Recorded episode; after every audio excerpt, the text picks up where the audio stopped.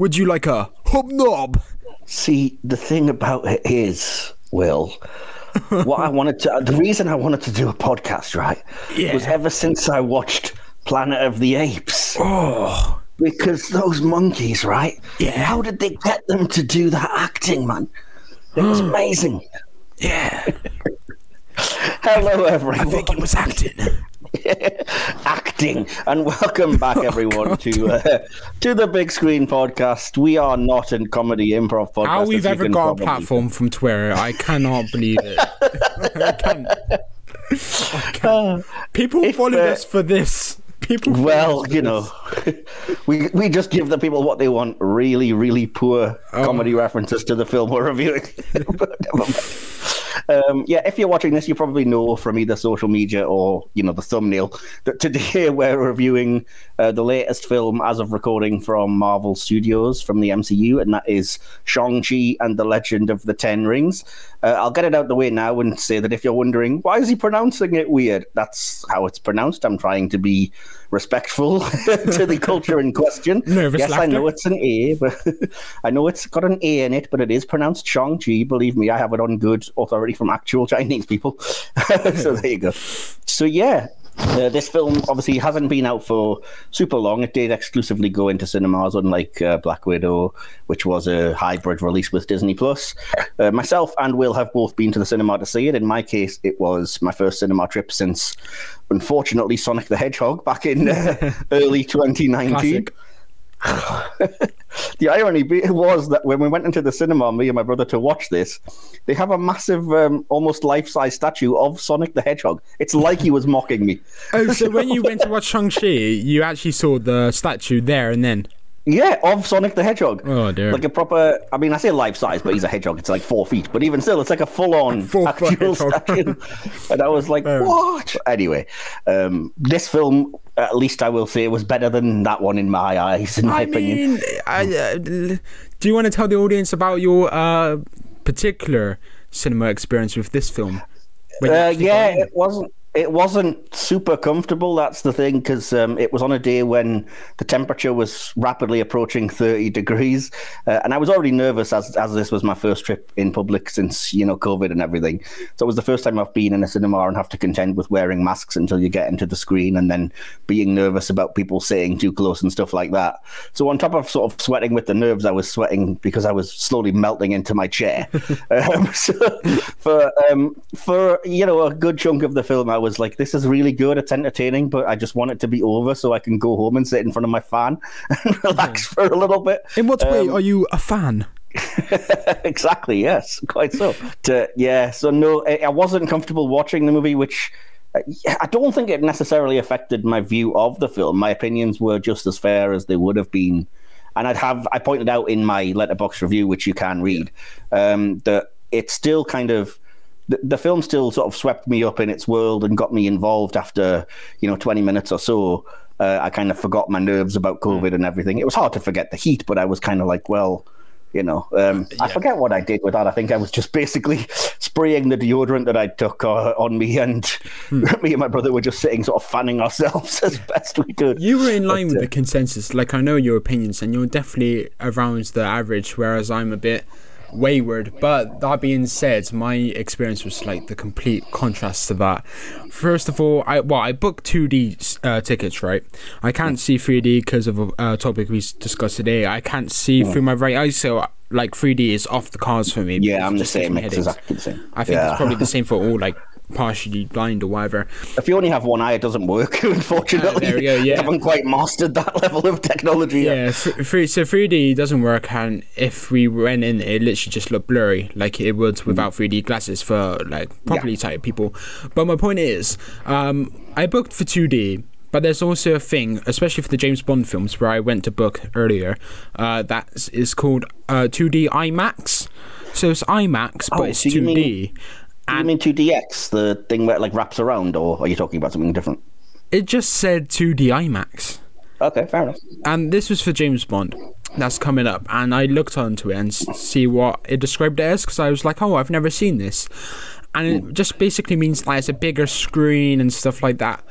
And then I thought, hmm, because I've been to my local Vue Cinema like oh, 20 times.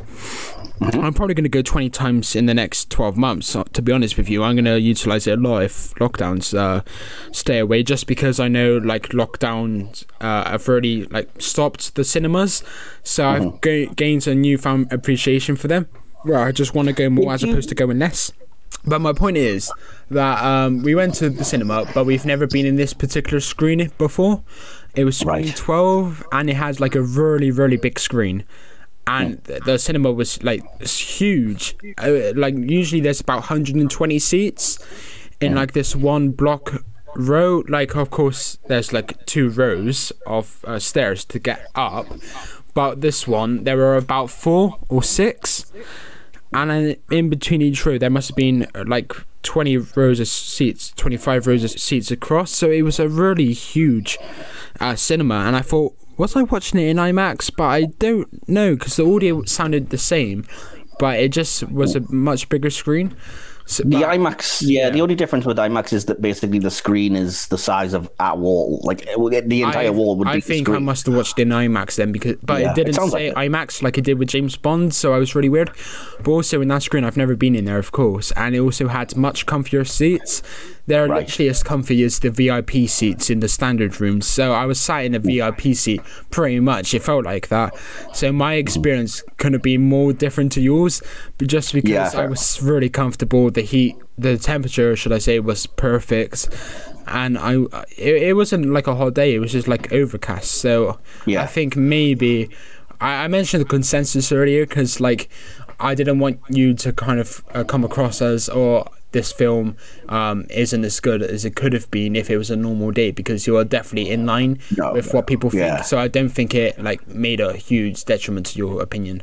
No, not at all. But at the same time, I am looking forward to being able to watch the film either on Blu-ray or home release or whatever at a time when I am kind of at home and comfortable.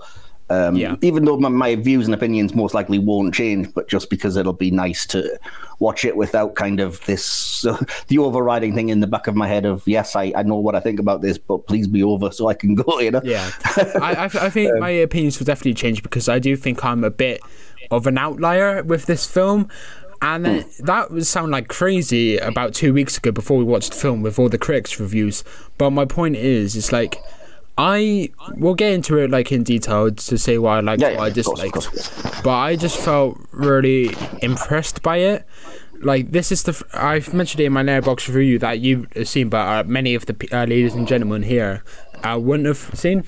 But the point is, this is the only like the third or f- it may be my fourth because I thought about it after I posted my review. But my review said this is only the third time my jaw actually dropped at a cinematic experience in the Marvel world, kind of after Right. Infinity War, Endgame.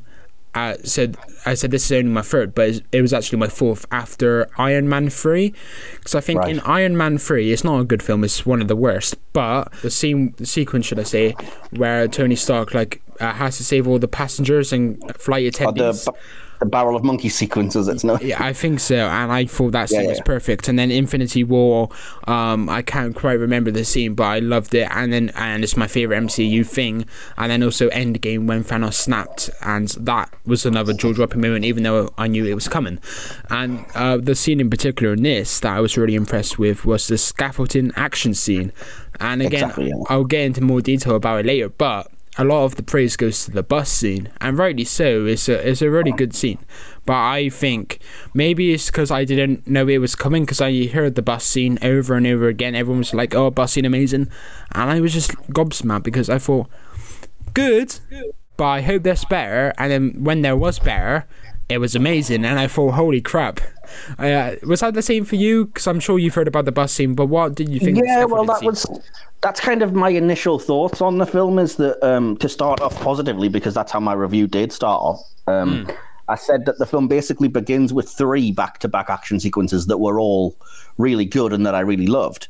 Um, and that's the the very start of the film is the fight sequence between Wen Wu and oh, I keep forgetting her name, um, Shang Chi's mom, basically. Yeah. Uh, when they when he first discovers Tao. Talo. Excuse me, and they have a fight scene that's very reminiscent of like um, the kind of cinema that I love, the sort of Chinese or Hong Kong action cinema. So films like Hero or House of Flying Daggers. I was expecting a lot more fight scenes like that in the film. So that it started with that kind of fight scene, I was really on board with and was like, yeah, this is cool, awesome. Um, yeah, yeah. even though it probably would have involved less of the kind of magical rings and whatever. Um, but then again, a lot of those things do kind of have them seeming like they're flying, bouncing off trees and stuff anyway, because that's the style. So I think in any case, I think uh, we're going to agree a lot here. yeah, in any case, I like that scene to start with. And then it's not long after that that you get into the bus sequence, which is probably actually my favorite of the three. Okay. Um, which, because for me, it's the one that actually shows off the most that Shang-Chi is actually the master of Kung Fu, Yeah. which is what he's supposed to be. It's the only one where he's not using ridiculous magic or crazy physics or anything. And it's just basically. Uh, you know, the, the effect is that you're supposed to be as shocked as Katie is that this guy's just kicking all kinds of ass, and he looks competent, and his moves are all really good.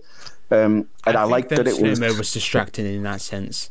In terms of it wasn't as impressive as it could have been because how I maybe it's just because of my the profession I'm going into, but I saw it more from like a filmmaking viewpoint as opposed to like I'm invested as a fan. Like of course I was invested as a fan, but I was just looking at how they made it, like the framing of the shots, the kind of shots they did, how they edited it, and I thought this is a bit distracting in terms of thinking about it from that direction. I can I can see why she would be surprised, but to me, I was just like, oh, look at that slow mo. Oh, look at that uh, medium close up, and that was the disappointing thing for me. But that's my I think fault. that that depends on your particular point of view that you're bringing to it then because and I haven't told you this conversely to that my brother said that he didn't he liked those sequences but would have preferred it if they were slower because it was too quick for him. I because if you're watching uh, if you're watching actual martial arts then that's the way they move you know uh, there's a reason that the song goes you know they were kung fu fighting they were fast as lightning because you really wouldn't necessarily unless you kind of literally do stop and sort of slow the, But the, the camera down is, that's guess. why I'm not a huge praiser of this because it did go too fast in my opinion. But that's only because, uh, from a filmmaking perspective, they tried to do so much with it. Like in terms of every single f- two seconds, there was a cut, and then we had a new angle. Two seconds, cut, new angle, two seconds, slow motion, new angle, outside the bus, inside the bus. Uh, we get some humor, and I just think a lot's going on. I wish there was a bit of subtlety, like in the scene where the father meets the mother, and it's like the little before the actual action sequence, you have Yes. a little pivot, uh, like where a foot goes in a circle motion. Yeah, drawing a line in the sand. That's a really common thing in any sort of. and if we had a moment like that where he just brings down the pace a bit to Well, there a is, there's the- as far as See- see, there is a to me, to me, that was the scene that's in all the trailers where he's basically standing in the aisle of the bus and he does the kind of hands pose at them. That was but effectively that, that moment, was which is at like the start of the that was just before the battle scene i wish there was a Yeah, bit but- in between it was too fast at that point. I would argue, but that's the way that up those yeah kinds of. it was going too fast so bring it down like there was a scene where oh what's his name razor fist i think it, his name is It is, yeah. like razor fist is like on at the back of the bus but then at uh, in the mid part he kind of gets flung to the back and then he kind of stands up. I mean this is just before the bus is split in half and then he kind of does a somersault to kick him into the one and it kind of rips apart. But the point is he gets up and then uh, shang-chi kind of just stares at him. I wish there was a little moment of just like eye contact like this is my second wind in that sense as opposed to boom boom boom boom boom. And then when he gets back up it's literally run straight at him boom boom boom and i just think have a bit of subtlety have a bit of uh, cool down in my opinion but then again you I- have to consider the bus is going like 60 miles an hour without Yeah. brakes so it's going to be hectic I don't agree. I think you would need that pace, and that's the way that those kinds of action cinemas are usually filmed, even faster, to be honest. Hmm. Um, but that's fine. We're we're allowed to disagree. Uh, but Yeah. yeah. So anyway, I I really like that. I, I see what you're saying in regard of. I do wish it had been a little bit less of the kind of oop he's popping outside and then asking to be let in because it's a Marvel film, so we have to have a little bit of comedy quippiness going on, um, which I could have lived without. But I did like that they they did the thing about the bus kind of splitting in half and, and everything. Oh, that and was great, yeah. Made it into a cool sort of action sequence in that regard. Um, but Yeah. yeah. To move on though, yes, I agree with you. I absolutely adored the uh, what's it- the scaffolding sequence in um, oh, in Xialing's? Am I getting that in my Xialing's club? Um, when they get on the scaffolding and stuff, because that was I was literally digging my nails into the seat rests because I'm not great with sort of uh, people Heights. dangling over Yeah. like heights and stuff anyway. And when Katie, you know, spoiler alert, but if you haven't seen the film, why are you listening? Um, but when Katie's Hmm. like dangling, basically held by what looks like a single sort of pole or piece of bamboo over, you know, however many, you know, hundreds or thousands of feet or whatever, I was really truly It nervous. even though could have it's, been. yeah. It's so easy to get that wrong as well. It could Yeah, have yeah, looked yeah. so bad, but like, of course, there's CGI. Of course, she's not dangling off the roof of a building. But if you Yeah. just turn your mind off, it actually does look really real. That's the thing, yeah, and that's my point is that it kind of sucked me into that world because it was kind of like I'm really nervous, even though I know Awkwafina's not dead. Do you know what I mean? So it's like the, the logical part of your brain, but at the same time, that's why you go to the movies. It's like, oh my gosh, this character, I hope they're going to be okay, and you know, obviously, you, you know the actress is fine, and you also know that the character's unlikely to die at that point in a movie, but you still feel the tension, and I think that's related to what you were saying about how it was. It's a very breathtaking sequence in that way because Hmm. you do get sucked in, and it does look impressive as they or as um, Shang Chi is doing all the kind of martial arts around it and stuff. Yeah, the thing Uh, for me and- is, you know those um old retro pictures of like Yeah, yeah. a building being constructed, and then you Yeah. have like on the scaffolding, you've got workers like without any ropes or anything, just sat there sipping a cup of tea or whatever Oh. I hate that. Yeah. I I love how those pictures just show the calmness. Supposedly, like of course there a bit of wind and you're fucked, but the, just the calmness of those pictures, and I thought it took great inspiration from that, and it actually the fact that Marvel have taken something like.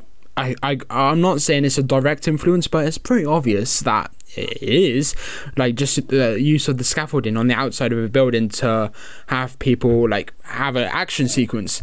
And i just thought that realism and i think the some of the comedy being relatable as well really helps it in terms of on their aeroplane where they talk about the beef selection or whatever the food selection and they're on about the beef. And i just i've already struck a This- chord with the audience just because it's relatable humor and the relatable This is action where- I, I really enjoyed that perspective from the film and i'll get into that in a bit to one of your points, though, this is where I do disagree with you because I remember reading it in your review, and I do think for the first hour, the jokes were terrible for me. They were really groan worthy, and I'm Oh, I'm yeah. sick of hearing. I'm sick of hearing, especially the sort of DC fans when they get all territorial or whatever, saying like, "Oh, it's a Marvel movie, so you're going to have ridiculous quips and stuff." And I thought for the first hour it was painful, even to me as a fan. I was like, "Oh, this is not doing this movie any favors. Um, Yeah. It doesn't need Yeah. to have this kind of." Ridiculous cheesy joke every kind of sort of five minutes and but yet weirdly as i've kind of pointed out in the past as soon as you get to um, ben kingsley the, the compound where the, the mandarin is and as soon as you introduce trevor slattery they yeah. are the same level of ridiculous over the top jokes but they work and Oh, it's yeah. like why if you'd only had the restraint to not make any ridiculous quips for the first hour. You could have done that and then know that, well, don't worry about it, audience. You're going to get that at some point later in the movie. We don't need it every five minutes for fear of, oh, they'll lose interest if you don't have a and I think ridiculous the, joke. co- uh, the jokes actually come to a detriment of the characters when, when I Yes. kind of get behind. But it does feed into a positive at the end, where I just like the, the kind of twist of how they kind of portray the film Oh. in terms of the parallels. yeah, yeah, of Yeah. course, yeah. And again, I'll get into that when we do get there, but. I can't deny finding these characters unlikable near the start. They're too modern, hippie, and like we're rebels. Ah, we hate traditional upbringings. There's too much of that for my liking, which is reinforced with the segment after the bar scene where they're like, "You think valley parking is easy? Yeah, it's like the most challenging job in the world." And I thought, ugh, I just thought like. Is this meant to appeal to the youngsters? Because I'm 18, this is not appealing to me. I think It's you not look so like much idiots. Yeah, it's not so much a youth thing. I think as a cultural thing, so I can't entirely speak to it. But I know from uh, having a couple of best friends who are Chinese that there's a lot of that kind of, you know, you're pressured to go into a great business for your family because they've brought you over to this country and made a life for you and everything, and you need to go and be.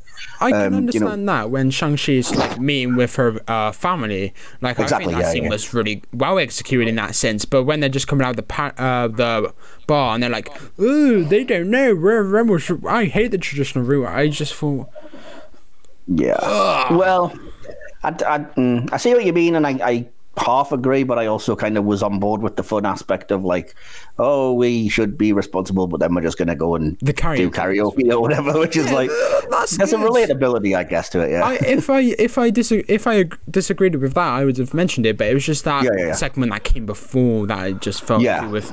I think that's the point though, because you've mentioned that in your review as well, is that I think you're supposed to kind of feel a little bit iffy toward Sean before he reveals like really who he is, because it's kind of like it's a, it's an origin story. They all kind of begin with a little bit of like uncertainty, and is this person a jerk or what? What are they hiding or whatever?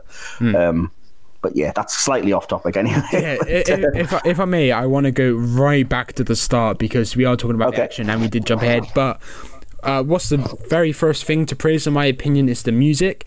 Uh, it was composed by Joel West. The soundtrack was never not overbearing. Um, no, it was never not overbearing. Never overbearing. It was never overbearing. Yeah, except for the song that played over the establishing shots of the city, um, which I found really over the top, blaring, uh, like really bad. But uh, other than that. It complemented the screenplay, the music. Uh, other than that, one bit, I can't say there was one song I liked more than another. It's one of the soundtracks that I've listened to where I thought every track is not only consistently great but also incredibly memorable, which is probably more of a compliment than the first bit. Uh, what do you think of the music, and do you agree?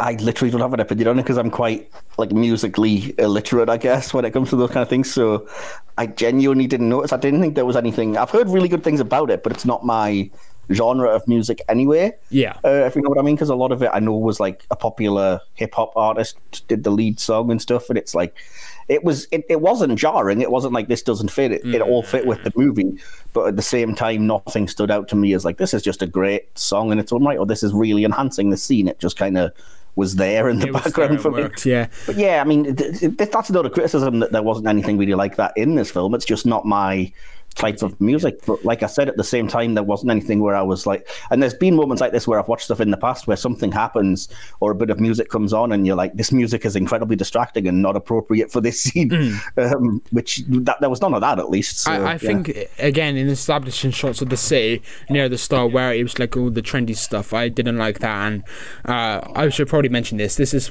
like my first time watching the MCU in the cinema.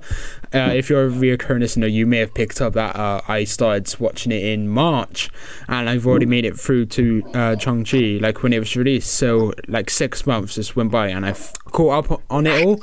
And because of this man over here, to my uh, aid, Michael, thank you so much because I, I I've actually been talking to a girl recently, and just because she likes Marvel, and I Nice. think. Uh, my my guy, thank you. But my point is, I, I, Wingman. yeah, we met. but yeah, I went to the cinema with my grandparents on this occasion, and it's not their kind of film in terms of it's not their kind of genre. They don't do superhero films like you do, or and now I do. So when the post credit scene come on and we see the Hulk and Captain Marvel and whatever, I was getting really excited, and then Yeah. my grandparents just had no idea what was going on Just didn't have a clue. and, then, and then there was reference to um, Endgame with like half of the world's population going out. Oh, of course, yeah, throughout the movie. Yeah, Yeah, and then I just had to whisper to my nan, "That's a plot Fred." And then whenever I saw uh, like a villain uh, that was like reoccurring, like the cameo of the big guy in um the bar, I just said, Abomination. yeah, the abomination. I just said that's a recurring character. So we've agreed to watch one Marvel film a week now, uh, me and my nan. So we're gonna go from Iron Man. and I'm gonna try and get her into it. So like when we get up to the point of um, June and Eternals, she's actually kind of caught up on that. Is June Yeah. Marvel? No, Dune is not a Marvel movie. No. Oh, okay. Oh, my bad. No. My bad. But um, when we were at the cinema, like the trailers came on before, and they did a great job this time because when when we went, uh, this is a bit of a tangent, but we went to watch Stillwater and The Courier in like last month, and the Uh-huh. trailers weren't very similar. But Yeah. this is like we saw the uh, trailer of No Time to Die. We saw the trailer of uh, Venom, and by the way, the James Bond film trailer looks amazing. I was like blown Does, away. yeah. These trailers were like linked to it, like June. I thought that was Marvel, but apparently not. No. Uh, but it's a very similar kind of style, and they were like, "Oh, that looks good," and I thought, yeah, the one they were unimpressed with kind of was Venom, but I was just like, yeah, that's a different kind of movie, that's though. That's because you have like that's horror, really. Exactly. Those trailers, that kind of captured the essence of the film we were to watch. And the film we were to watch, that we did watch, uh, they were left impressed. They were pre- pleasantly surprised. But I think the reason I mentioned this now, because we were on the topic of trendiness, and they're not trendy, they are old. So mm. wh- uh, when I was watching it, I kind of watched it through their eyes in the sense that ah, that was a bit cringe, that was a bit modern. Um, there's nothing, right. and so when the bombastic music came on, and my granddad just looked at my nana, I thought, "Oh, you're not enjoying this," which is why I find the first half hour, the karaoke bits, a bit, eh. But then at yeah. the end, it kind of comes full circle, and I appreciate the build up more, even though I yes. do still hate the Ooh, valet parking is such a hard job. I hate that. I can't tell you how much I hate that scene because it's badly acted. I think oh, I don't even know what they were trying to do with that scene. Just make him as unbearable as possible. Because that's there's a couple of scenes. At, yeah, there's a couple of scenes at the start where I think both Simu Liu and Awkwafina don't do their best acting, shall we say? Yeah. Um, there's a scene when Awkwafina, when Katie leaves her parents' house and she's supposed to be, I presume, being like cheeky towards them or something, and she just does the worst acting choice I've ever seen for like a one sentence thing when she's like, "No, I'm going out of here," and, I was yeah. like, "What was that?" yeah, so... I agree. And it was uh, the scene as well where after the bus scene, it's like, "Ooh, who are you? Uh, well, you can save it for the plane," and I just think this is like a dressing down of. I hate him. that in movies anyway. When they're yeah. like, "We're in the middle of a conversation. Let's continue it when yeah. we get to the plane, which will be in like three hours' time." Exactly. You would have talked at some point before then. You know? So the sequencing is messed up, but how she's just berating him with like a really harsh voice and I didn't like that as well. And you could say, oh, just because it's a female with like a male voice uh, in this scene, and I just think no, because if a male was talking like that, I'd be like, what the hell are you doing, mate? Why are you talking like a dog? Like in that sense, it's like. I just thought, oh my god, like this is yeah. this isn't the best acted, but I think yeah. that's enough for negatives. but since we're on the, it's not quite. Since we're on the subject of characters and stuff, though, I really like Katie in terms of they don't make any effort to disguise that she's going along on the kind of plane journey and stuff because she's the audience surrogate type character to the point that they don't even bother explaining it so that when it happens when she's like i'm just going to go with you on this plane to your sister's place or whatever and i was like really that was a huge leap that she's just randomly but okay i'll go with it um, but yeah. then you know, for for the majority of the rest of the film, she's great because she is that character. So the whole journey through there and then getting to the compound and everything. But then when she arrives in the kind of mystical Ta Lo or whatever it's called, that place, I was like, she this is where they should have. They, well, something she gets sidelined. It's that the storyline she gets is ridiculous and transparent. Yeah. To me, um, like they should have left the character there and or just sent her back to the compound or something until the end of the movie. Because I was like, they're acting like her learning archery is like a massive big revelation for the character. It's you coming into your own. I was like, what? Because now you can equal the worst of the Avengers. I, in fairness, I do like the kind of subplot of the sister. Uh, like yes. um, the sister now being able to train with the men and that they're all equals, and then yes, at yeah. the end where Katie's allowed to uh, battle with them after the like the naysaying of the Avedon. I can't remember his name. Just the guy who did the archery. I really like yeah, that. I don't. Like they were kind that, of combined, so I don't see it transparent. Rather, just like a, a plot thread. That's no, no, it's not that. I think it's transparent that at the very end, it's basically like she doesn't have a place, and she's learning to shoot arrows because it's the only thing you can do. And then at the very end of the film, it's like, of course, the critical moment is that she has to fire an arrow at a weak point. And I was like, oh, and that she's the one who does it as well. exactly. I was like, this is it's too many coincidences in a row. That's like, oh well, that was convenient, really, wasn't it? Yeah. oh, it's um, like a very Boris Sherwood ending.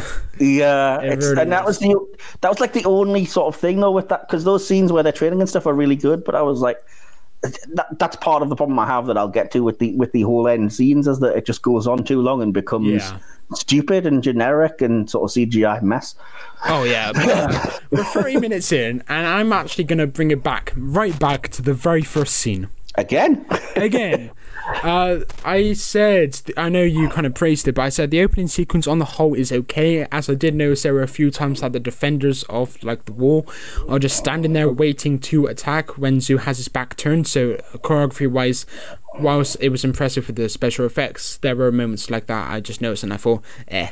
Um, but it has some very impressive CG, as I just said. I like how the Ten Rings are used as a force field when Zhu is riding the horse towards them. I thought that was the most impressive little bit from that scene, as well as once he had broken down a portion of the defense, rendering them weakened, the whole army attack. It reminds me of my history lessons where an army would somehow weaken the inner ranks before the whole army attacks. As for the voiceover that was utilized a lot in the first 20 minutes or so to set up the story, I wasn't a huge fan, but it wasn't a problem either. I did notice a slight reverb or echo or whatever it was, which was a little distracting, which I also noticed with the voiceover of the mother talking to the father from beyond the grave later in the film, which was absolutely unnecessary. Like the reverb I'm on about here, not the scenes in question. Like the oh. reverb is the same for the voiceover explaining uh, the plot, but also on the mother's voiceover. So I just yeah. think why it, why is there no, nothing distinguishing? It's just like you have one way of doing voiceover and you're going to stick with it for everyone and i just didn't get that yeah it's a nitpick i guess i kind of have to disagree because i didn't notice so to call it noticeable would be a lie in my case Fair. Um, but yeah i mean if you did fair play i, I did mention um, um, the scene where like the two meet the mother and the uh, the mother and, and the father. Yeah, exactly. Yeah. And I am gonna say like the mother, the father, the sister, uh, the the brother or like the son and daughter when I'm talking about these characters. I'll keep you right, don't worry. Apart from the mother whose name I just cannot recall. I'm sorry. Lee Ku. Okay, well there you go. You know yeah. that one. uh, but, but, when the two meet, it's beautiful. We go from the crazy, yes. uh, the rather bland shots of the forest closing in on a mesmerizing garden, you could call it, with a water feature and a beautiful lady wearing some awesome clothing. It's a really nice contrast. It's in the scene where we get the battle between the pair. Of course, they'd go on to marry and have children. I really like this whole sequence, including the slow motion. Ironically, I already said I do, yeah. Yeah, and the medium close-ups of their faces, they look at each other mid-fight, giving us the first indication of a bond. And ironically enough, it establishes bonds in the final act, which this film does a lot. It has parallels, specifically flashbacks. And this is a note I made in my review that I think you disagree with. Like a lot of uh, films that do involve family separating, they have flashbacks. So in that respect, it's not very innovative. But I digress. I'm sure some will dislike the slow motion, but I personally really like it. And I do love uh, the bits how they utilize the surroundings when showing off their magic. Specifically, the use of leaves being swirled off the ground to sweep him off his feet and into the waterfall. I really enjoyed that little bit. These are things I don't notice because, again, they're, um, I guess, almost cliches of the kind of action cinema that I watch. So it's the sort of thing that, yeah, I completely 100% agree with you, but I wouldn't call it out because I'm so used to it that I don't even. It's like second nature film language, if but that makes sense. So, uh, usually, think about the airport fight scene between the Avengers. I think it's Civil War. Yeah. Oh, it could be a different one. But um, like whenever someone utilizes the environment, they kind of just use like a pole or something. With this, yeah. they actually use the beautiful surroundings, which I praised, no, that's, by using yeah, I mean. leaves and stuff, which I thought was very different to what Marvel have done before completely because it's not really a Marvel thing. Like I said, it's basically yeah. it's Chinese action cinema. As I said, I would compare this opening scene to a, a, bunch of other things, but mainly to the film Hero because that is a film that uses the environment, but also uses color to tell a story. So the swirling of colors.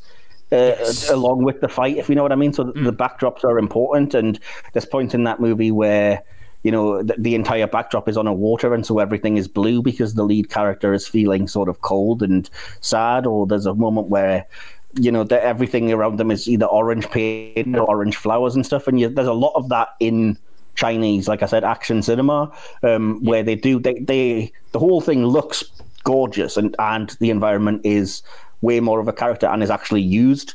Uh, sometimes even in crazy ways, like I said, where they start just it makes no sense from a Western point of view, but they'll just start like flying and bouncing off the tops of trees in the middle of a fight and stuff because that's like wire wire work type fighting. Yeah. Um, but it's just a matter of like you said, it's using the environment and it's giving you that. I guess kinetic action that you that, that you've come for in that case. Um, but yeah, I agree with you. That's that's part of why I like that first fight is that it wasn't a typical Marvel Studios movie fight. It was very much like I said, a Chinese action martial arts movie type fight. Uh, but I just wish there'd been more of that because it's like after that first initial fight in the movie, they abandoned that, and I was hoping there'd be bits throughout the movie. Yeah, but I do actually like the flashback scenes. We see flashbacks from the perspective of the son, the daughter, the father, and the mother to tell different parts of the story in parallel mm. with a character whoever it may be in that moment that's got the focus on them, mustering some emotional power off the back of that.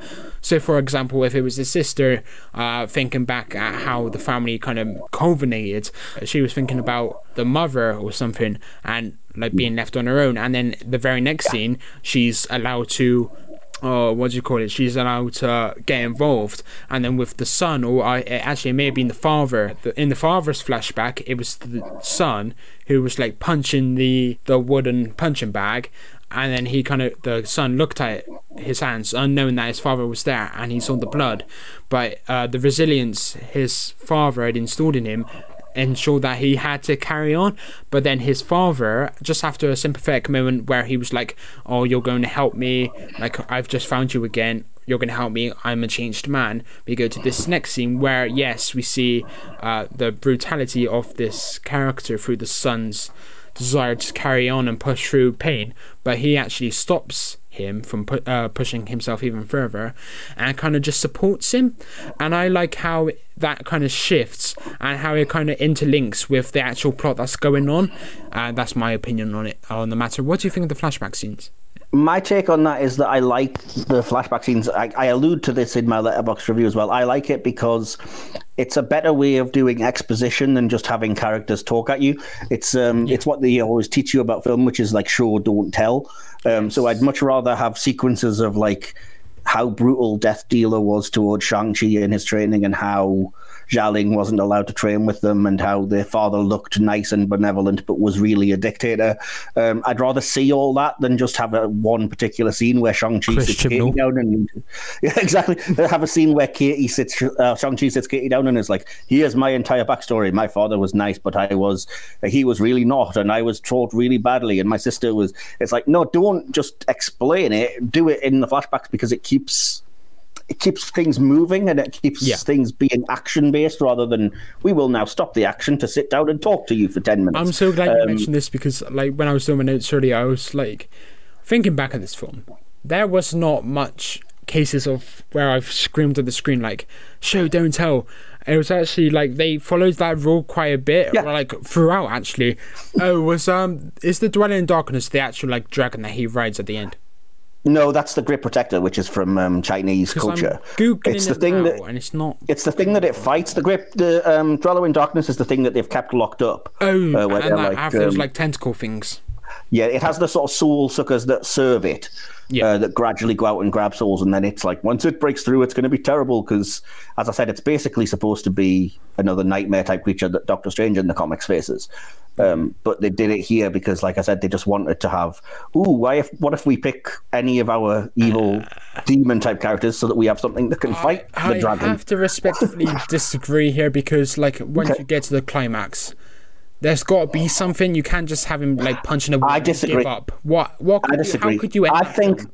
This film, this film is set up to end and should end with a fight between father and son, yes. between Shang Chi and Wen Wu once that fight is done, the film should end. It doesn't need to then carry on into and now a dragon and a demon will fight because that's ridiculous.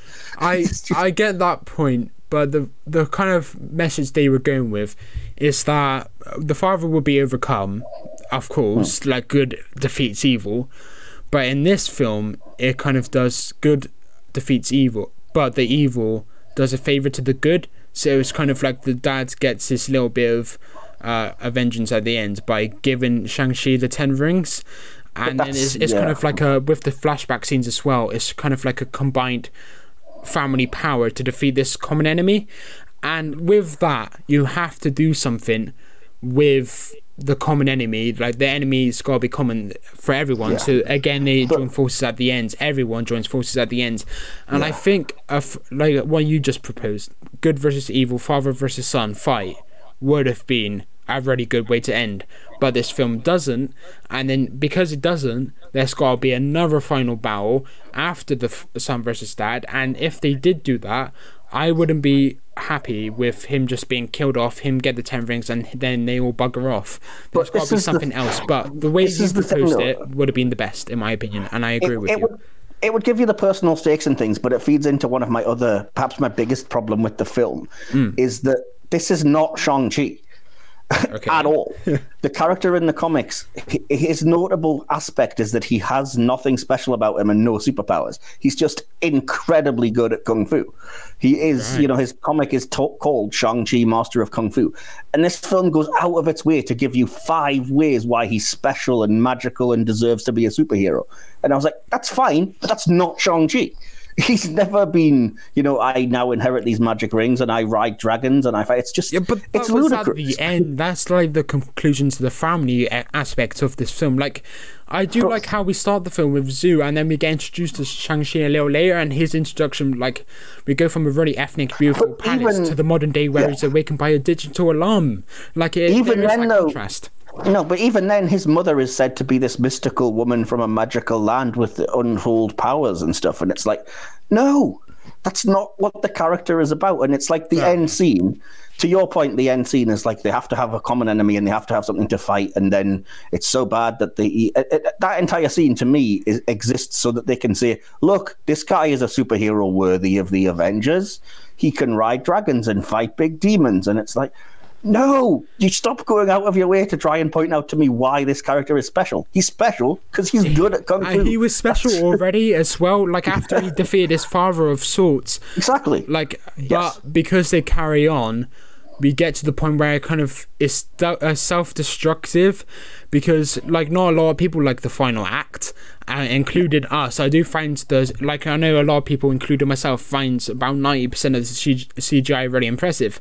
But the one bit of cgi i was really impressed with in this final sequence was when he puts the 10 rings into his throat and then it kind of goes golden and then it kind of explodes like the very final moment of that action i thought was superb. But everything else the final two minutes before that i just thought this is so messy it's up his own arse in a sense in terms of the Yeah. cgi artists it's just like overbearing they wanted to go for this epic battle but it was just like these cgi dragons being rode ridden on by these two pe- like humans you could say well they are humans Yeah. but you know Yeah, exactly, it's a r- weird spectacle to But that's the see to me- it's just crazy to me, that exists, and it's just conjecture. That exists for two reasons, which is first of all to pander to the Chinese market because the Great Protector dragon is from Chinese mythology. It has nothing to do with Marvel whatsoever. So that's just like, see, we know your culture, China.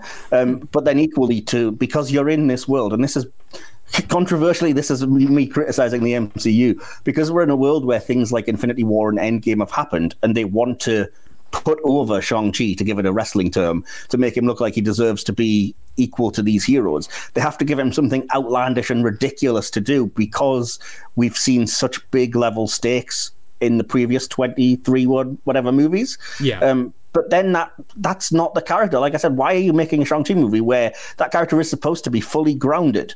And he would fight things like Death Dealer and Razor Fist and it's it's never been a, a situation in the comics where he's like, and then he rides a dragon and will defeat an alien army. It's like, no, that's not what this character is. If you want to make a character like that, fair enough, but don't market it as a Shang Chi movie because it's not. Yeah, I think you did allude to it earlier about him being this ordinary guy and then he kind of brought up and he's not this powerful person. And Yeah. I think is very humbling and this is my final note. I hope you have some more notes on just like Oh, I have lots, yeah. oh okay, Christ above. I kinda said I like the training montage from being defeated as a team to them working even harder to overcome that and be the best they can be. There's even better training scenes, of course, but I find him being hit by wooden sticks as a really impactful and grimacing moment. And I just thought that's a really humbling moment for his character. And Yeah. it's an example of what he did have to overcome to get to that point.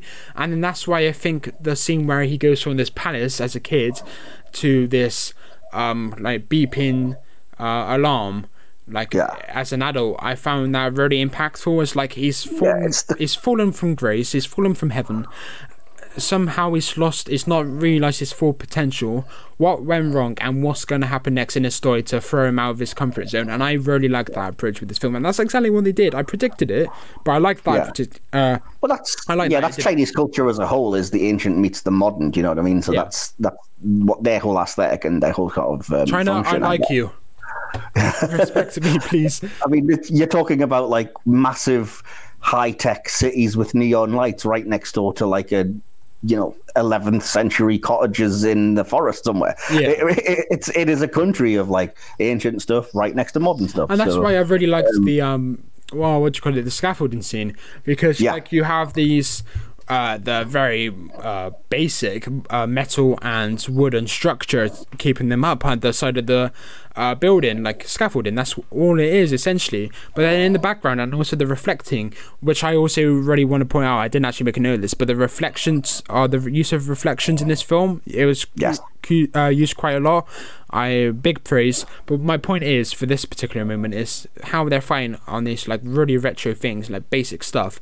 But then you have the skyline, beautiful skyline, but you also have the modern buildings in the background mm. being reflected, and also in the scenes where it's kind of pointing outwards the camera, you can see all the, uh, the all the lights properly, and I just thought, wow. And that's why I was so enthralled by the scaffolding scene, the scaffolding mm. battle, just because it looked beautiful and also the shots and how it's choreographed. I just thought it was superb, and I think that is the best action scene in the MCU, in my opinion. Yeah, it's very good, and I also like one part I have forgot to mention about that is the scene where they're actually inside. They're not outside on the scaffolding. They're inside, but it's the place where it's like lit up with a neon, almost in kind of bright but shadow. Yeah. Um, and it looks he's fighting one on one against somebody, possibly Death Dealer, uh, and it looks it almost turns into like a ninja shadow battle uh, in that kind of uh, cliche way that you get in these kinds of movies. And I was like, I wish they'd went the full hog, but I can understand why they didn't. And yet that scene is really yeah, cool. That, that's the MCU fan in you, like the MCU geek in you. No, that's the no, that's my Chinese culture fan because ah. if they went full, if they went full on like lowering the Chinese screen and you only see shadows fighting, the general audience would be like, "Well, this is not satisfying. Why are they shadows?" But I'd be leaping out of my sheet like, "Yes, a ninja shadow battle!" you know? but nobody else would like it. One of the things I did want to sort of piggyback off with you is when you're talking about um, how cool it is that you see kind of how brutally Shang-Chi's treated in the past and stuff. Mm. Um, it feeds into my criticism that you don't need the Doctor Strange demon because you have a lot of villains there that are wasted because it sets up that because it's Death Dealer that was doing that, that was really abusive to him as a kid. And for whatever reason, he's still around in the modern day. I was like, I really would love to see a personal fight between Shang-Chi and Death Dealer where it's like payback for all of the abuse. Like, I've become such a good fighter partly because of you that now I'm going to defeat you. But instead, Death Dealer gets attacked by a demon thing and gets his soul sucked out, and that's it for that character. I was like, that's so disappointing. I was, I was expecting oh, so yeah. much more, you know, because we kind of saw um, a bit of it in the trailers, and like everyone was just like really, really excited for that, like the whole bar saying with the abomination and whatnot. And then what we got in the film, it was like a. I saw a common criticism of this film uh, in the reviews that it's like if you're looking for Marvel stuff, like Marvel mm-hmm. references and whatnot, it's blink and you'll miss it. That was me. Uh, yeah, and it is, it is pretty much that. And it's like, oh yeah, of course, yeah, you mentioned that as well and I, I, think it's the same with this, which is why I appreciate the inclusion of Wong a bit more than you maybe, because I thought I'm fine with good. Wong because at least he comes back in the post credits. But I wish they hadn't spoiled Abomination in the trailer because he's in it for like three seconds. yeah, but I do like how Wong like uses his powers to make him punch himself. That was funny. Yeah, yeah, yeah. A bit yeah, easy, but fun. Yeah, that's all kind of cool. But uh, well, one of my bigger issues is in terms of like I've already mentioned that the character isn't really Shang Chi.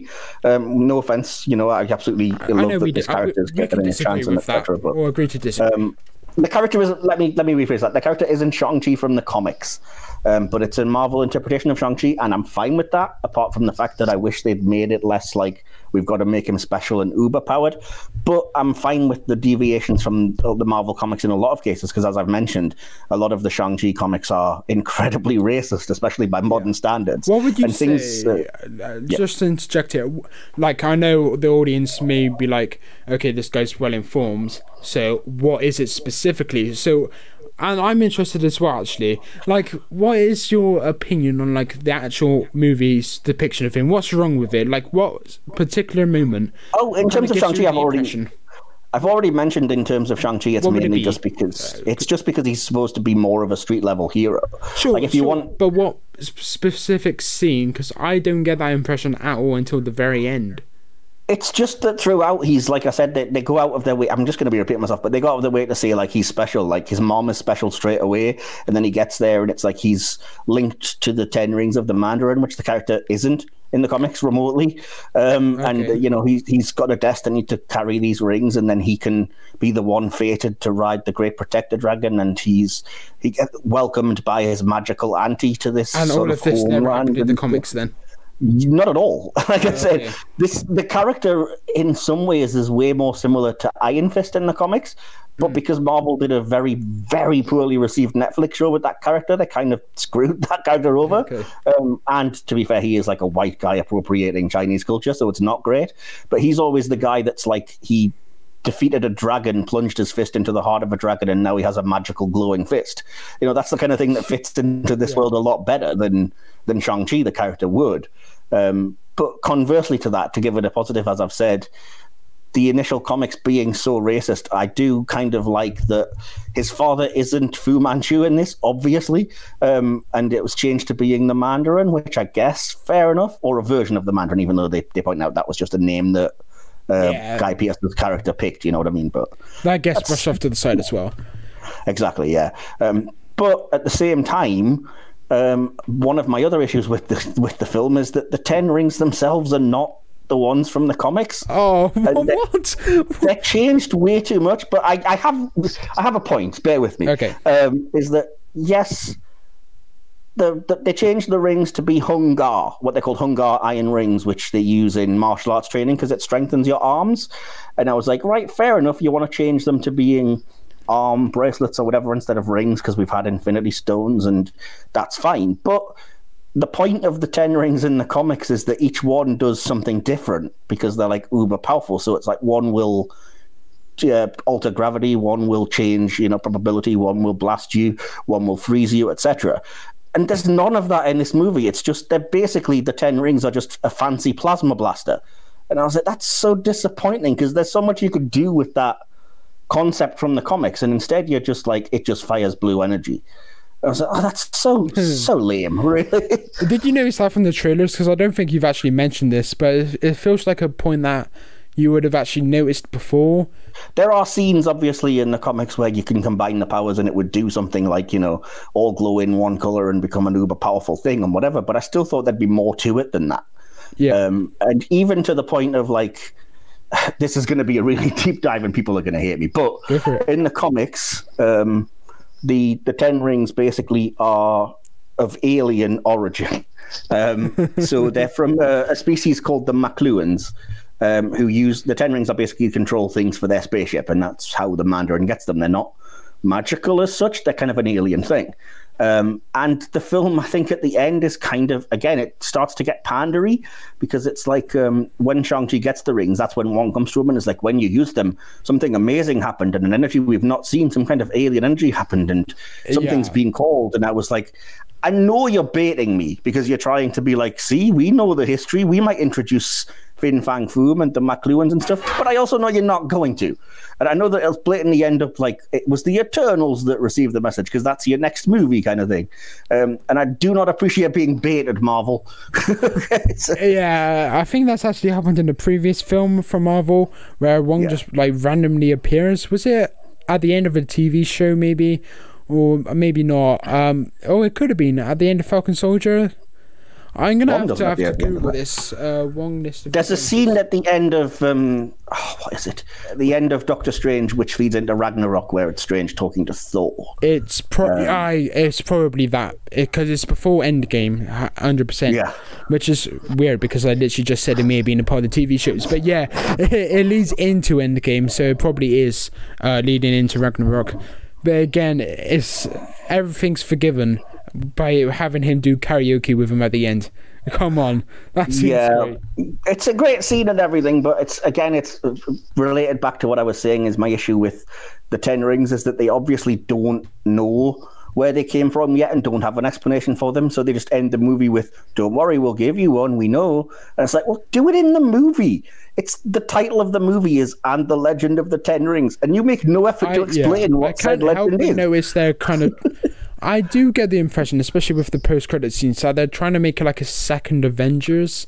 Like I, Yeah. I, I'm intrigued to know because I know I had this conversation with Luke that Eternals because I was interested about the Eternals because I said to him, "Are the Eternals just uh, lesser-known Avengers in the comics?" And he was like, "No, they're their own characters that like get superhero powers or whatever." I can't remember the actual conversation, but they're not the new Avengers. So I thought because the No. Avengers are pretty much kaput right now that they would be the next ones but apparently not you just said no so obviously they're not so i just get the impression No. that in the next like handful six five six films they're going to introduce all these new characters I have an inkling that they're building up to something different for the next Avengers movie, which I've already referenced.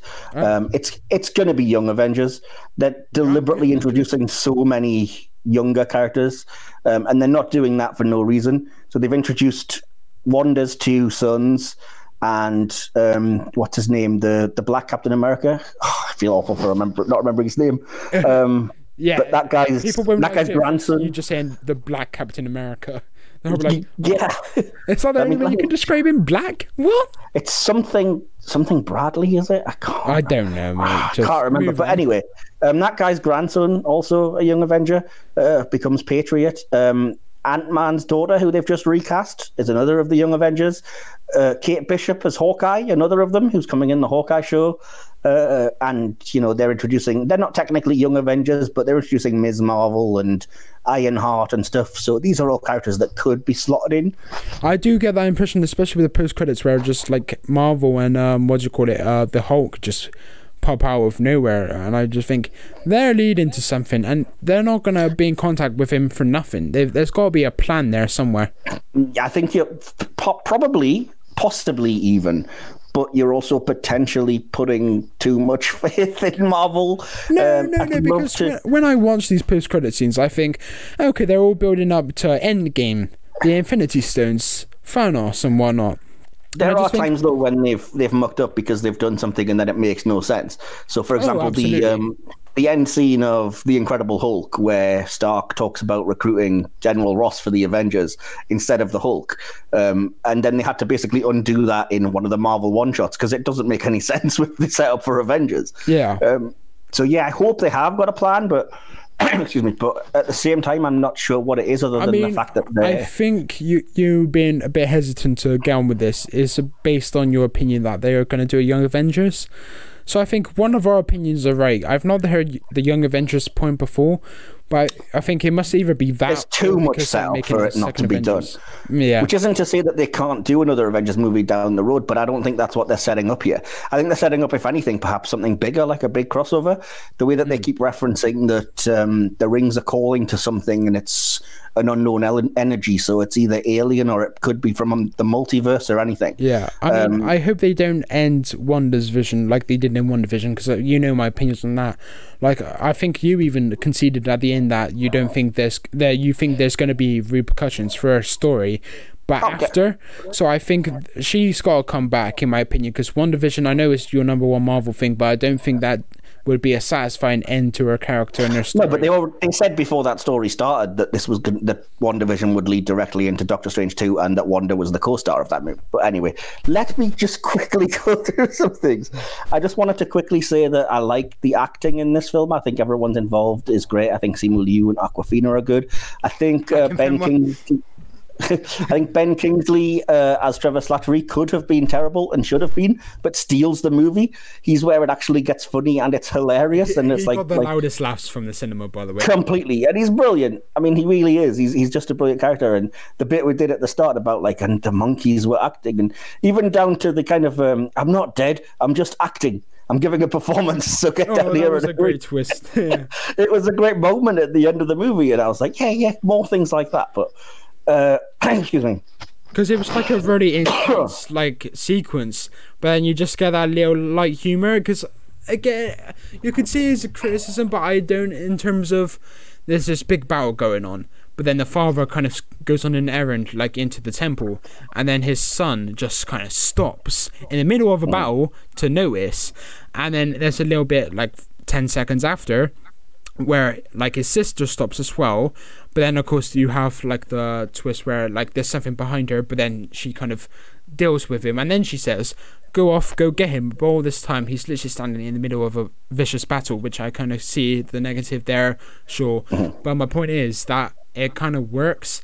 It, it, it's fine. It works fine enough. But with kingsley's character i think that um in the post battle it pretty it was pretty much post battle by that point. There was a bit more actiony at the end, but in terms of like that where it was slotted, there wasn't much going on. Everyone was pretty much dead, and he was playing dead as well, so it makes sense. Hmm. And I think if you justify that scene along with the Shang-Chi just stopping scene, it kind of works. It's fine. Just turn your brain off. Have go with it. Is what I would say.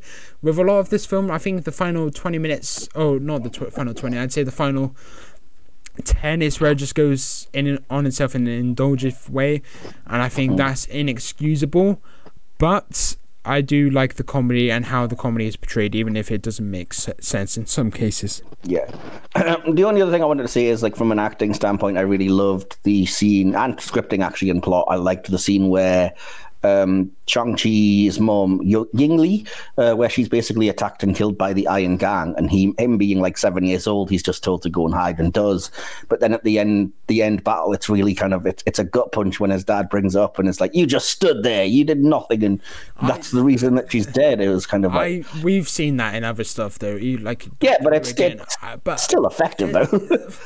I just thought what was this kid meant to do? The seven-year-old kid against like thirty grown men. Yeah, but there's no rationality in somebody who's like b- grieving and I kind of. I didn't feel the emotional punch. I I knew where it was okay. try, what I was trying to do, but I didn't feel it like that. See, I, I did, but I think as I, say, I think I like the acting and the plotting of it.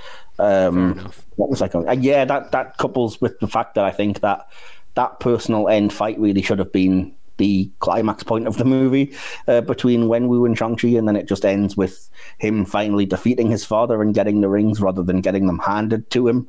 Because um, this, it's just a bit less impressive to me that I did criticize it a bit earlier, but um, I just want to say the scene, uh, the slow mo specifically, I criticized, but I actually really liked the, the slow mo when he kind of ducked under Razor Fist's blade. Um, mm. I think that uh, second one was fantastic that little scene yeah. clip in there. But yeah, that's Definitely, yeah. the point. Also worth pointing out, I love that Razor Fist's name is never mentioned, but it's because he's so vain that his his name is spray painted on the side of his car. Yeah. That's how we know how his I, name I actually think he was a really good semi villain in this as well. Yeah, yeah, yeah. That's what I mean. I mean, between Razor Fist, uh, Wenwu, and Death Dealer, like I said, why did you then think, "Oh, these three villains aren't enough? Let's chuck a Doctor Strange demon in"? It just seems daft. But um, again, anyway, we've, we've spoken about this. I disagree. I just, yeah. I just agree with you on the sense that the dragons is pushing it a bit too far. Well, way and, too far. Yeah, I've, I've said this before, but just in case it's kind of cut or, or we mentioned it in before we started recording, I don't love that. Like I said, it gets to kind of halfway, and when they get to Ta Lo, the movie just becomes Black Panther uh, all over again.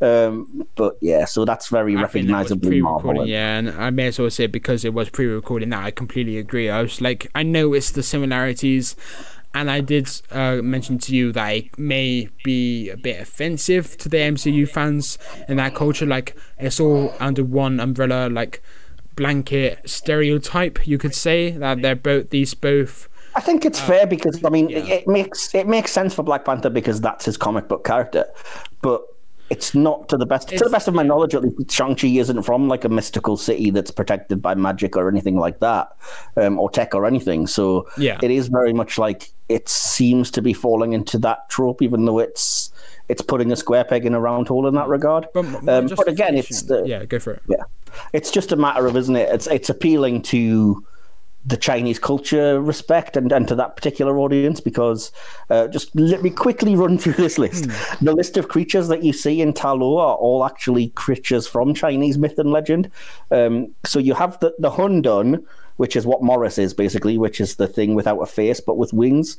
Uh, yeah, very weird creature. Uh, you know, it, it, primordial and central chaos in, in Chinese language uh, exemplified in a bizarre creature without a face. You know, I, I, I like that. And I while you're on this now, I do like how they use like the creatures, and yes. especially there's this one moment where one of the soldiers like kind of like attack this lion creature, and then it just looks at why he shot him, and then he just goes for his throat, and I thought that was hilarious, like how yeah. he actually used one of the creatures uh, uh, for comedic effect was a touch of gold those creatures in particular, just to, to yeah to, to, piggyback off that, are hugely well known. They're Chinese guardian lions, uh, or sometimes called shishi or lion dogs or foo dogs. Uh, they're seen all over Chinese architecture. You'll see them everywhere. Um, and I noticed straight away as soon as that was the first thing you saw in Ta Lo, I was like, "Yep, Chinese guardian dragon." It's similar to the Great Protector dragon. I got what that was. Um, the others I had to look up, but apparently there's something called the Feng Huang. Apologies, I'm probably butchering all of this Chinese language, but uh, that is the thing that looks like a phoenix, basically, a bird that's on fire flying through. Um, and I do remember seeing a few of those in Ta Lo as well. Uh, there's also the Huli Jing, which looks like the Pokemon Ninetales, but isn't. It's just a nine-tailed fox that the Pokemon was based on, which again I do remember seeing in a couple of scenes of like, wow, look at the scenery. Uh, and the thing that I do remember in the movie is called a Quillin, which uh, it's described in the film as a weird horse, and it looks like a kind of horse dragon hybrid thing. Um, but yeah, that's also something from actual Chinese culture. So just if you wanted to look those up, it's perhaps worth mentioning that those aren't like comic book things or anything. They're actual Chinese mythological beasts. I don't have much, but I did put out a tweet to say uh, what were people's thoughts on Shang-Chi. Now it's been out a little while. Uh, at Skimmerad, Steve Wasling on Twitter said, uh, I really enjoyed it. Loved the friendship of Shaun and Katy. Amazing fights, great returning characters, wonderful creatures. To be a bit critical, it's a shame the finale was FX driven rather than showing off more fighting, as that was a real strength. Uh, yeah, I can kind of agree with all of that. Um, George White at George underscore White says, "Love it, breath of fresh air. Can't wait for more. One of the stronger origin stories, but a little bit slow in the middle." I believe he gave uh, five star. I know he didn't give a rating in that tweet, but he, on his podcast, it may have been Connor, his podcast co-host, but he did give it a five out of five, I believe. Fair enough. Um, and the other, the only other thing I did, I put out a tweet to say uh, you know, we're quite deep into phase four of the MCU now. So, what is your favourites? Uh, and there's a couple of things that do relate here. Um, the fourth dimension said favourites so far Shang-Chi on film, WandaVision on TV, most anticipated Hawkeye for the debut of my favourite 21st century character and the best young Avenger, Kate Bishop. So, praise for a lot of things, but definitely Shang-Chi in there. Uh, and at Tom Sly. I'm not going to try and pronounce your surname this time, Tom. He's a regular contributor. He says, It's a tough question. WandaVision, Loki, and Shang-Chi have all been excellent. I can't judge what. How dare you? I can't judge what if yet because it's not over. Falcon and the Winter Soldier was really disappointing, I thought, and Black Widow was solid. Um, I'll start with the very short ones.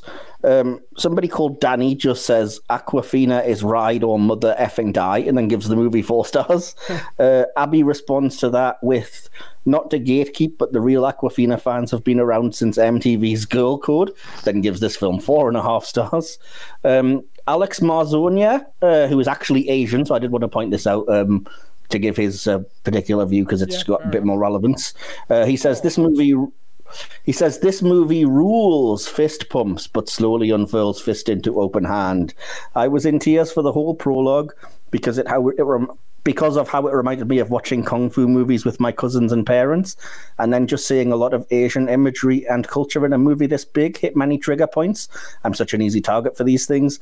It also helps that Simu Liu and Tony Leung are especially great, and recently watching Leung in his younger days in so many Wong Kar Wai movies just added to the melancholy and sadness here. I can't wait to see this so many more times. Number three on Marzonia's MCU rankings. P.S. Just real quick, yes, it gets CGI heavy at the end, but to me, it emulates myth and epic storytelling, so it actually makes sense in this MCU movie to me. Yeah. Uh, Eric says, um, "Oh, sorry," um, and Alex gives the movie five stars. I should have said. um, okay. out of five. So there we go. Eric says um, some pretty cool fights, but easily the most explosive and thrilling moment was Tony Leung giving like a small sad smile. Uh, that was Eric Zipper, and he gave it three and a half stars. Uh, I'll just do one more because some of them are quite long. Uh, and this is PLD, Paul Denuzio uh, gave the movie four stars and says it took me a while to get hyped before seeing this film. I wasn't sold for the longest time, but it built, and now that I've seen it, I'm sold. I was all on board. I have nitpicks for sure. I think some of the fight sequences were over edited. Okay, the cinematography was a bit dark at times. Uh, yeah, no, at times it didn't need to be. Awkwafina learning a bow and arrow in one day. Mm. That aside, Michelle Yeoh is just an amazing performer. Yes, should have said that. Uh, Tony Leung steals the film on every single level. Fala Chen and Simu Liu fit perfectly in what was needed. While I complained about some of the fight sequences, some of them were beautifully shot. All in all, this was what I needed as a new basis for the next phase of the MCU, whereas Black Widow felt a bit too much caught in the previous phase. interested to see uh, interested to see Liu be more integrated into the MCU proper as we move forward, and as importantly, where he goes in the next Shang-Chi film, if there is one. I think uh, there will be. There was a I, I think uh, Tony Leung definitely stole the show with this. I think he yeah. outshone Simu Liu. Uh, awesome, but yeah, I think there will be another Shang-Chi film. I think that second post-credit sequence was uh, was not there for no reason, shall we say? So this is my conclusion of Shang-Chi and the Legend of the Ten Rings. Finally, something good to come out of Phase Four. This is my first time watching Marvel in the cinema, blah blah blah. Needless to say, I think this is the best shot MCU film. The direction is simply superb. The action scenes are undoubtedly the best. The bus scene gets a lot of praise in this respect, and rightfully so, but what amazes me more is the scaffolding battle. That is the only time, third time in the uh, jaw drop, whatever. Simply put, the choreography is utterly fantastic. I wouldn't say this film follows an MCU structure at all, so cliches in that respect are avoided, and the story is uh, put above build up, build up, final battle, which I've come to learn is pretty much the standard for these films, uh, like the MCU. Instead, the final battle is incorporated into the story rather than focus on good versus evil, as I said, though there is some of that naturally. The point I'm trying to make is cliche if you compare it to elderly family reunion like films cliche because it doesn't do a very good job at innovating. And whilst I'm on the subject of the negatives, the final 50 minutes are pretty mad. Some impressive CGI, of course, I uh, named the specific example, but it's quite overwhelming and well, mad, I guess. It got confused. Lovely parallels, excellent CGI, tight rating, and well performed by all involved. Can't say there was naff performance, as the unlikability of Shaun and Casey towards the start, and I put in brackets a sizable portion of the first half hour was pretty cringe, was purposeful as the excellent callback towards the end where we see the story presented in the eyes of others, hearing the story in disbelief, was a twist in the sense that we didn't know what they were actually truly talking about before the actual story unfolded on screen, which gives a satisfying ending which encapsulates everything the film was going for. And I said my grandparents even liked it, and they had their reservations as they don't like this kind of stuff. Uh, I didn't actually ask for my nan's like score out of ten, but I know she really enjoyed it, and I'm sure she'd give it like a nine or a ten. And then with my granddad, he actually gave it an eight out of ten, so like a four star. So they were both like four, four point five star out of five. Uh, I well, I'll get to it uh, sure well, but I also said we also have a review of this coming out on the Big Screen podcast on the 16th today. Uh, well, for you guys listening, maybe if you're not listening to it, definitely I digress. Um, it's very high up on my ranking, and I will concur with the best origin story sentiment. Uh, for the record, my MCU ranking top five is Avengers: Infinity War, Guardians of the Galaxy uh, Volume Two, Avengers, Shang-Chi and the Ten Rings, and Spider Man Far From Home. Uh, so that is my conclusion, and I gave it a 4.5 out of 5. Michael. Okay. Uh, right, so my conclusion is uh, let's start here. Not to use an old sporting cliche, but I'd say the film is somewhat a game of two halves.